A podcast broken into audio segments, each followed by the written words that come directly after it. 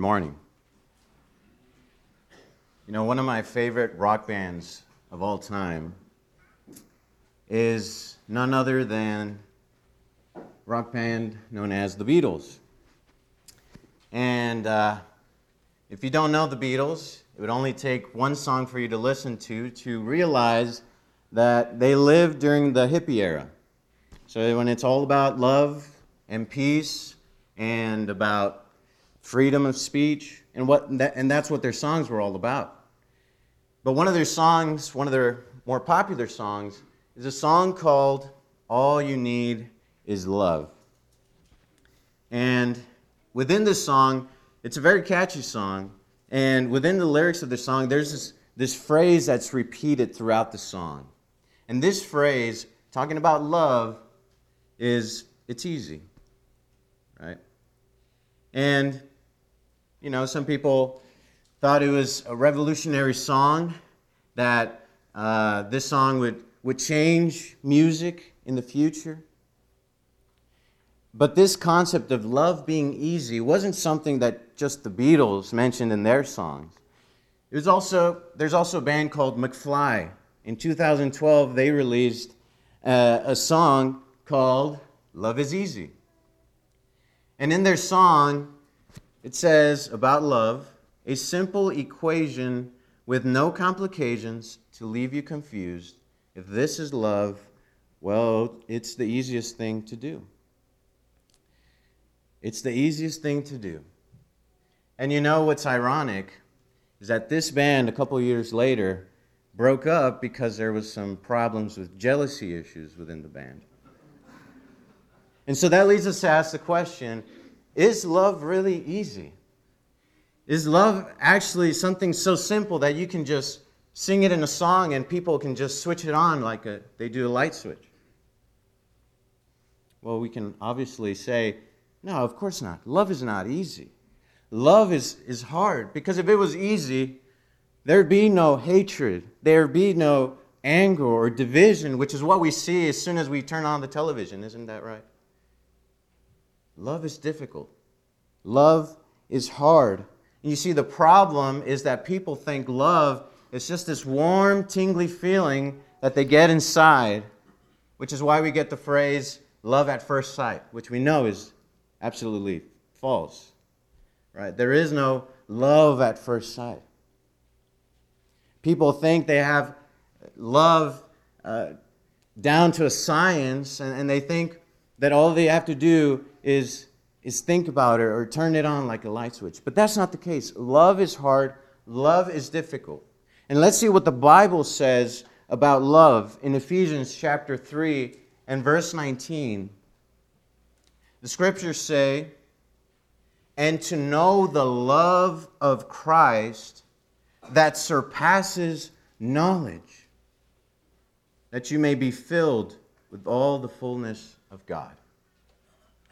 Notice what Paul is saying here. This, the love of Christ surpasses knowledge. You know, it took 400,000 men to get man on the moon for the first time in Apollo 11. It took 400,000 people to design a computer with the computing power of less than a calculator that sent man to the moon and back safely. Within those 400,000 people that worked on that mission, there were a lot of scientists and engineers and physicists and people who went to school for years to have this knowledge. And yet, this love, this love of Christ, this love of God, surpasses this knowledge. You can't even, not even Albert Einstein or, or King Solomon himself could begin to wrap their minds around the concept, which is the love of Christ. But guess what? God says, in that love, you have to grow in it. And that love, that love, you have to practice it. You have to share it. You have to give that love to other people. This love that surpasses knowledge. Seems almost like an impossible task. So the question is how are we supposed to do that? How are we supposed to practice or have this love that surpasses knowledge? Well, I think first we have to define what love is. And you know, there's lots of different definitions of love in the dictionaries. We can think about the verse, uh, the chapter in 1 Corinthians, right? Chapter 13, which we know is the chapter about love. And it's a great description about love. We could talk about how uh, God so loved the world that he gave his only son. We could talk about so many other different things. I think sometimes we get too bogged down on what the Greek word for love is in certain verses. For example, when, when Jesus asked Peter three different occasions if he loved him, sometimes I think we get too bogged down on what type of love Peter and, and Jesus is using. When I think the main point or the main idea of that story is that Peter had just denied Jesus three different times, and here he is confessing or confirming his love three times. And we know that because John says that Peter cried because it was the third time that Jesus had asked him that question. And so rather than focusing on what types of love, what Greek word why don't we actually look at Scripture from beginning to end, Genesis to Revelation, in sort of a, a panoramic view, and see that there's this common love spread throughout Scripture? That there is this one godly love that we see throughout the entire Scripture. And I think that is the love that surpasses knowledge. That is the love that we should grow in, that we should practice. But the best definition for love, I believe, is found here in 1 John chapter 4 and verse 8, where it says, Anyone who does not love does not know God because God is love. Now, John isn't saying here that love is the God that we should worship. Absolutely not. But what I think he's saying here is God is the very definition of what love is or what love should be. There is no love without God. And so every time I preach about love, or you preach about love to someone else, what you're actually doing is preaching about God. Every time you, you show love to someone, you're actually showing God to them. Every time someone preaches or shows you love, they are showing you God, right? If it's the godly love. And we can say the opposite as well. If God is not in that love, then is it really love at all? We see lots of people uh, commit sexual immorality, and they say they do it because of love. Well, if God isn't in that love, is it really love at all? Because God is love. Or if a parent decides not to discipline their child because they don't want to hurt them and they say they do it out of love, is that really love at all? Because God is not in that love, and God is love. And so, God is love, and love does not exist without God in it. And so, we should ask the question how do we grow in a love that surpasses knowledge. Is it possible? Well, it is possible. God wants us to grow in this love. He wants us to have this love of Christ that surpasses all understanding. And so, let's start by recognizing that every time, or a lot of the times, where love is used in the New Testament, the word understanding or the concept of, of knowledge is used in the context. So I think to, to begin to grow in this love, we have to begin first to try and understand it better. And so that's the goal this morning to try and understand a little bit more about what this love that surpasses knowledge really is. So let's start by going to the very first time in Scripture where the word love is used. Do you guys know where that is? I know some people know where the very first time that love is used in the Bible. And well, that is found in Genesis chapter 22. And this is where God comes to Abraham in a dream and tells him in verse 2 he says, Take your son, your only son Isaac, whom you love, and go to the land of Moriah and offer him there as a burnt offering on one of the mountains of which I shall tell you. So, notice how it's chapter 22 of Genesis. There were 21 chapters previously that God could have used the word love for the first time very easily. But he didn't. He decided to use it here for the very first time. And you know, this might not have any significance, it might just be a total coincidence. But I think there's actually a reason for this, and that there's, there's a meaning, a purpose behind it.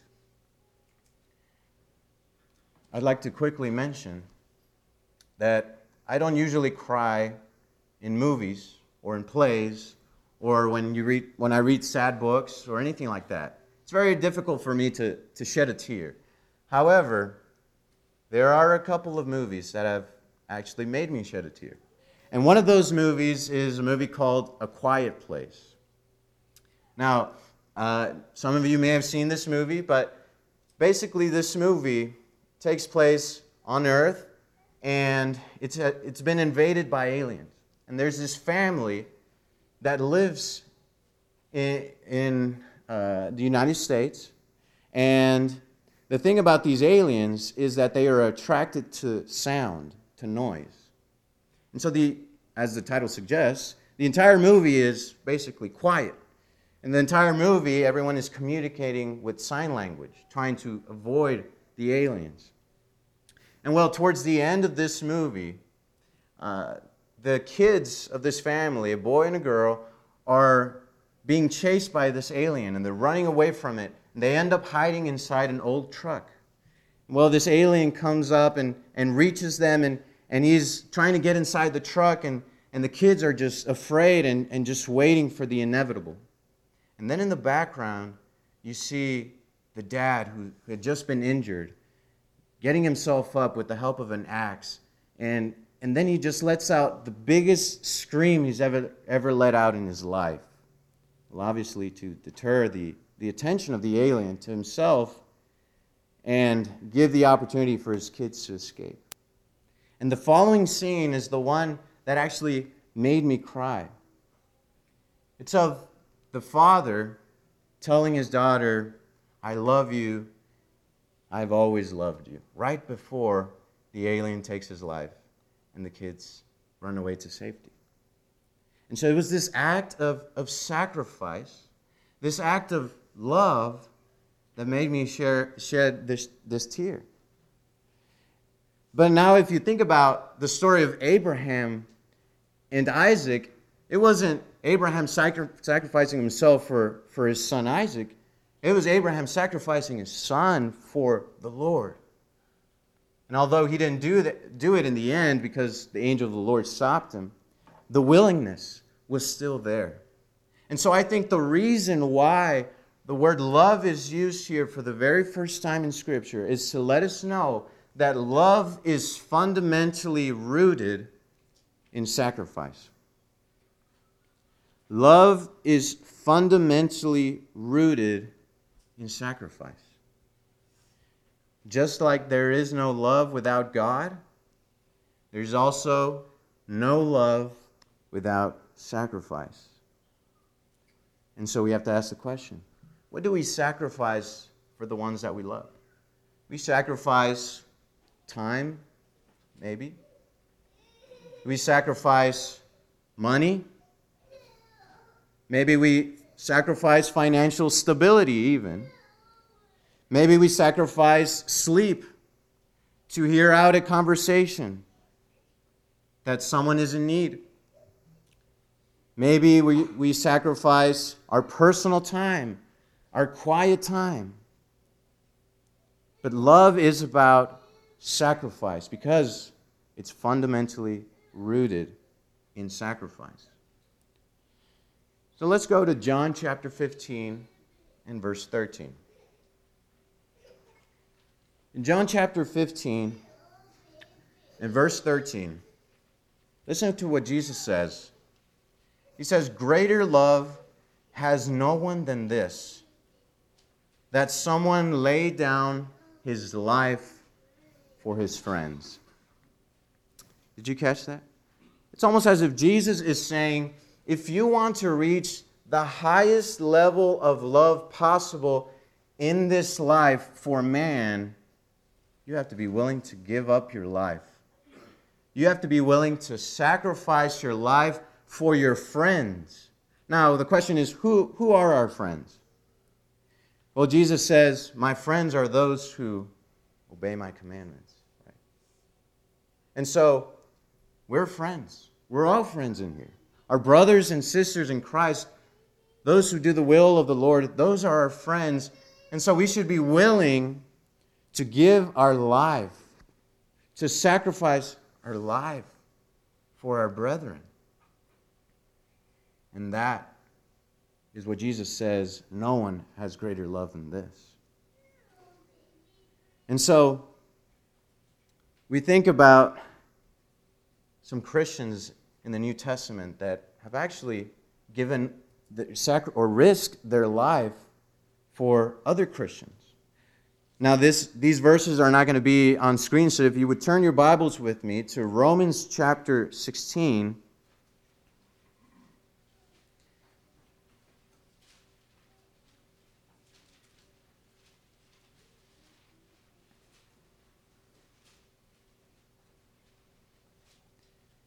Romans chapter 16 and verse 4, we read about Priscilla and Aquila. And it says about them who risked their necks for my life, to whom not only I give thanks, but all the churches of the Gentiles give thanks as well. So here are two brethren, brother and sister, risking their lives to help Paul in his needs. Right?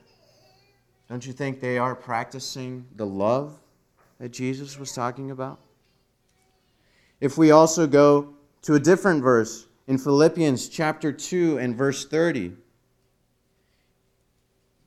in Philippians chapter 2 and verse 30, Paul says, talking about uh, Epaphroditus, for he nearly died for the work of Christ, risking his life to complete what was lacking in your service to me. Right?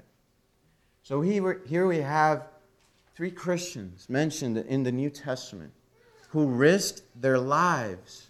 Who knows how, how they did it, right? What they did exactly to have risked their lives. But we know Paul was in some serious situations sometimes. We know that he was uh, a lot of times in, in prison and uh, with constant friction with the Romans and Jewish leaders. But these Christians were willing to risk their lives to help Paul in his time of need.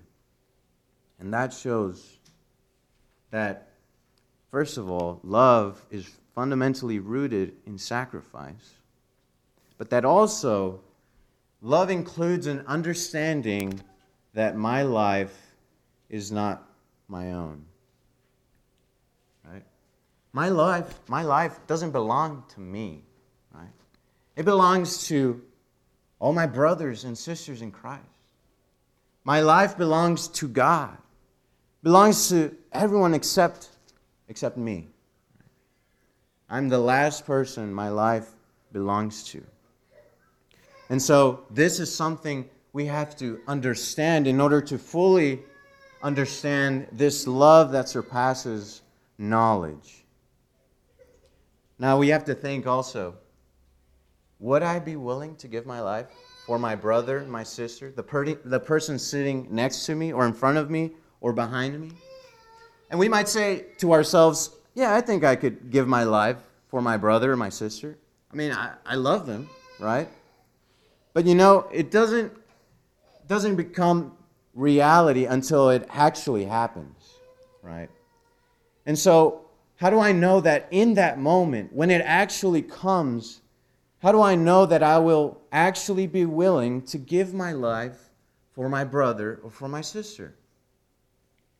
Well, I think it's by knowing that I give the lesser things in life for them. Remember what Jesus says? He who is faithful in little is faithful in much. So, in other words, if I am willing to sacrifice my time, my energy, my money, my food, my sleep time, my financial stability, the lesser things in life, then I will surely be willing to give such a great thing like my life. Right? Because love includes an understanding that my life is not my own. Right? The things that I have in my life, they're not mine. They're for other people, for everyone except myself. And so we have to be willing to sacrifice even our life for our brothers and sisters in Christ. Now, we live in a country where, thankfully, we're not persecuted quite yet in the same way as the New Testament Christians were. There are plenty of other countries, um, like China or some other countries, where even the sight of a Bible can be condemned with life. And so these Christians continue to worship God, continue to risk their lives for each other in these situations. But there's one more thing that we have to understand and that we have to discuss. And so let's go to now the last time that the Bible talks about love. Last time the word love is mentioned in the Bible is in Revelation chapter 3 and verse 19. And here Jesus says, Those whom I love, I reprove and discipline. So be zealous and repent.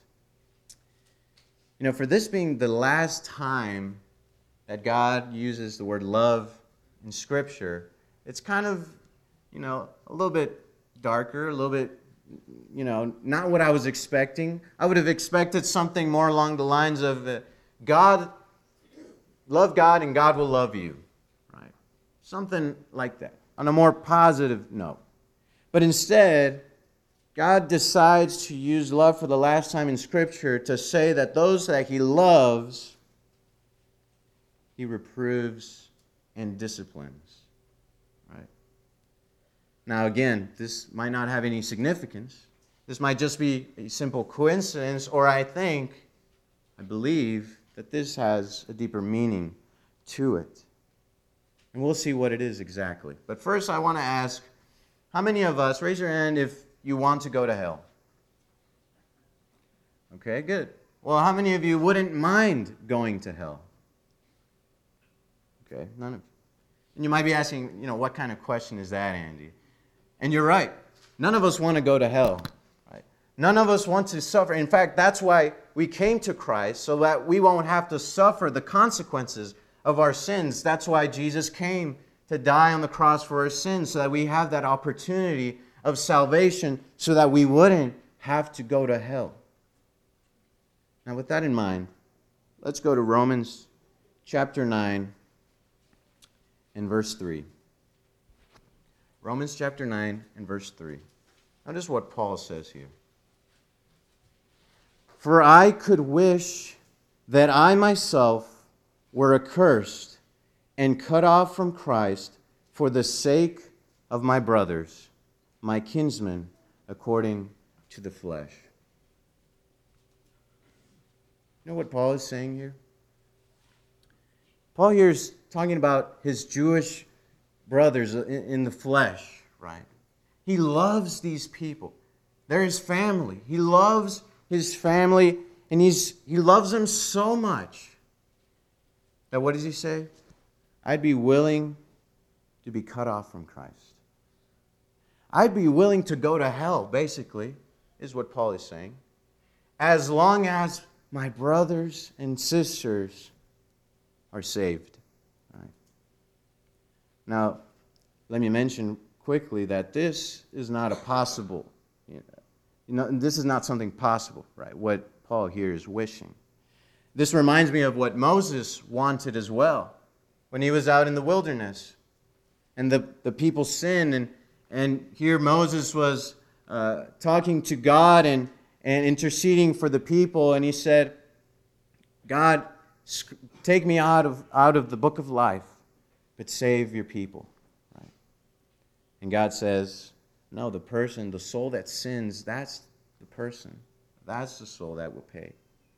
And so, obviously, what Paul wants here, what Paul wishes here, is not possible, but the willingness is still there. You see, basically, what Paul is saying here is their soul is more important than my soul. Their salvation is more important than my salvation. And so I think what you have to understand is that love cares deeply, deeply for the soul.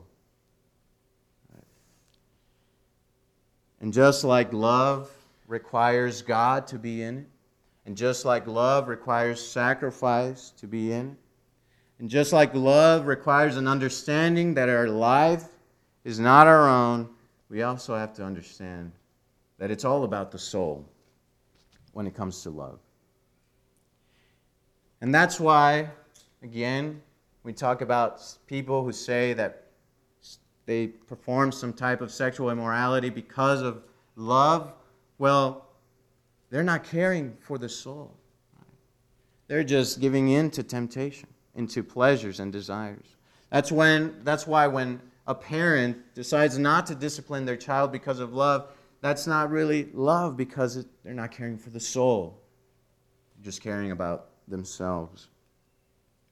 Because love love cares deeply deeply for the soul. You know, no one wants to go to hell. I'm sure Paul didn't want to go to hell either, but he was willing to do that for his brothers and sisters in Christ. But you know what that actually means for Paul specifically? You know how much he had to go through for Christ?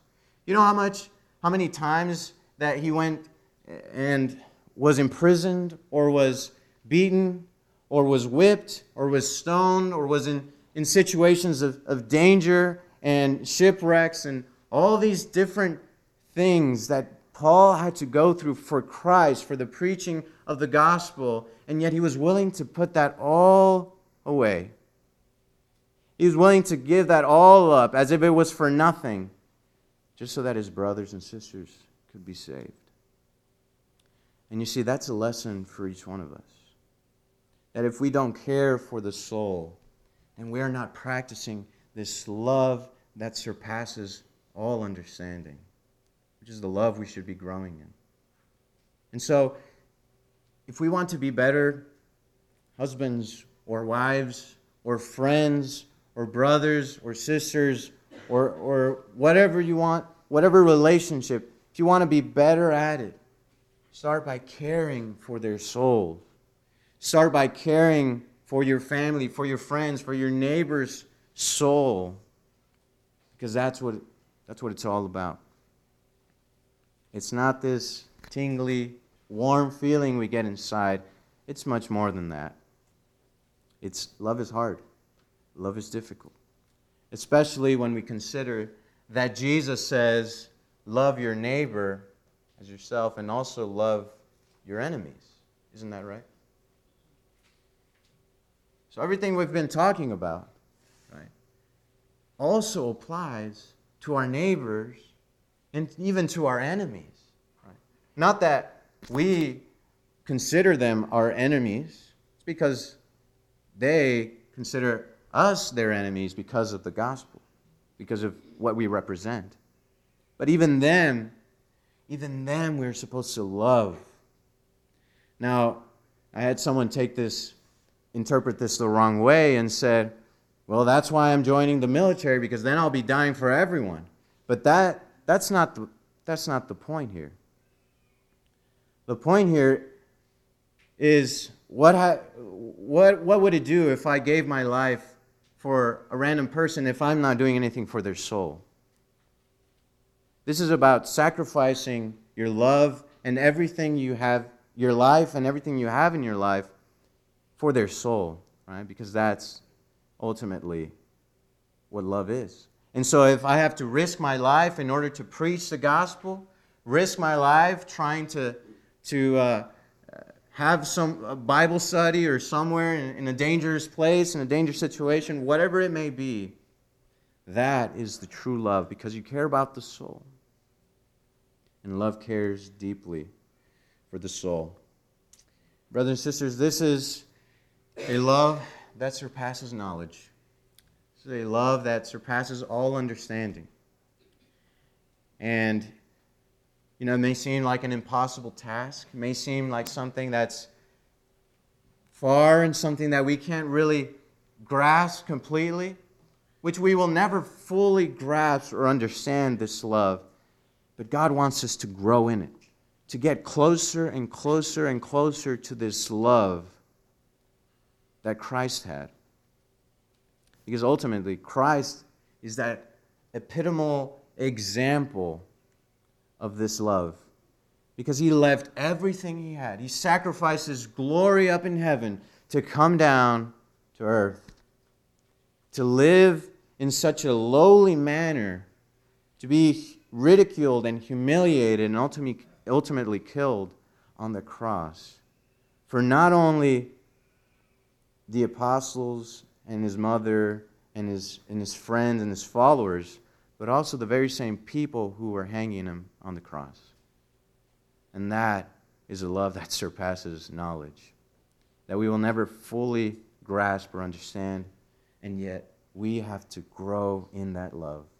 And God calls us to know this love of Christ that surpasses knowledge.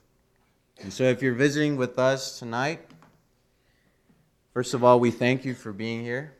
You've made a great decision. There's a hundred different things you could have been doing right now, but you decided to be here, and with a good reason. Because the Lord is calling. We want to let you know that we love you, that we love you, we care for your soul deeply, and we invite you to come to the kingdom, to the body of Christ. And all you have to do is come forward and confess that Jesus is the Son of God and that you want to be baptized for the forgiveness of your sins. And by doing so, be baptized in the name of the Father, the Holy Spirit, and the Son. Thank you for your time, and uh, let's stand and let's sing.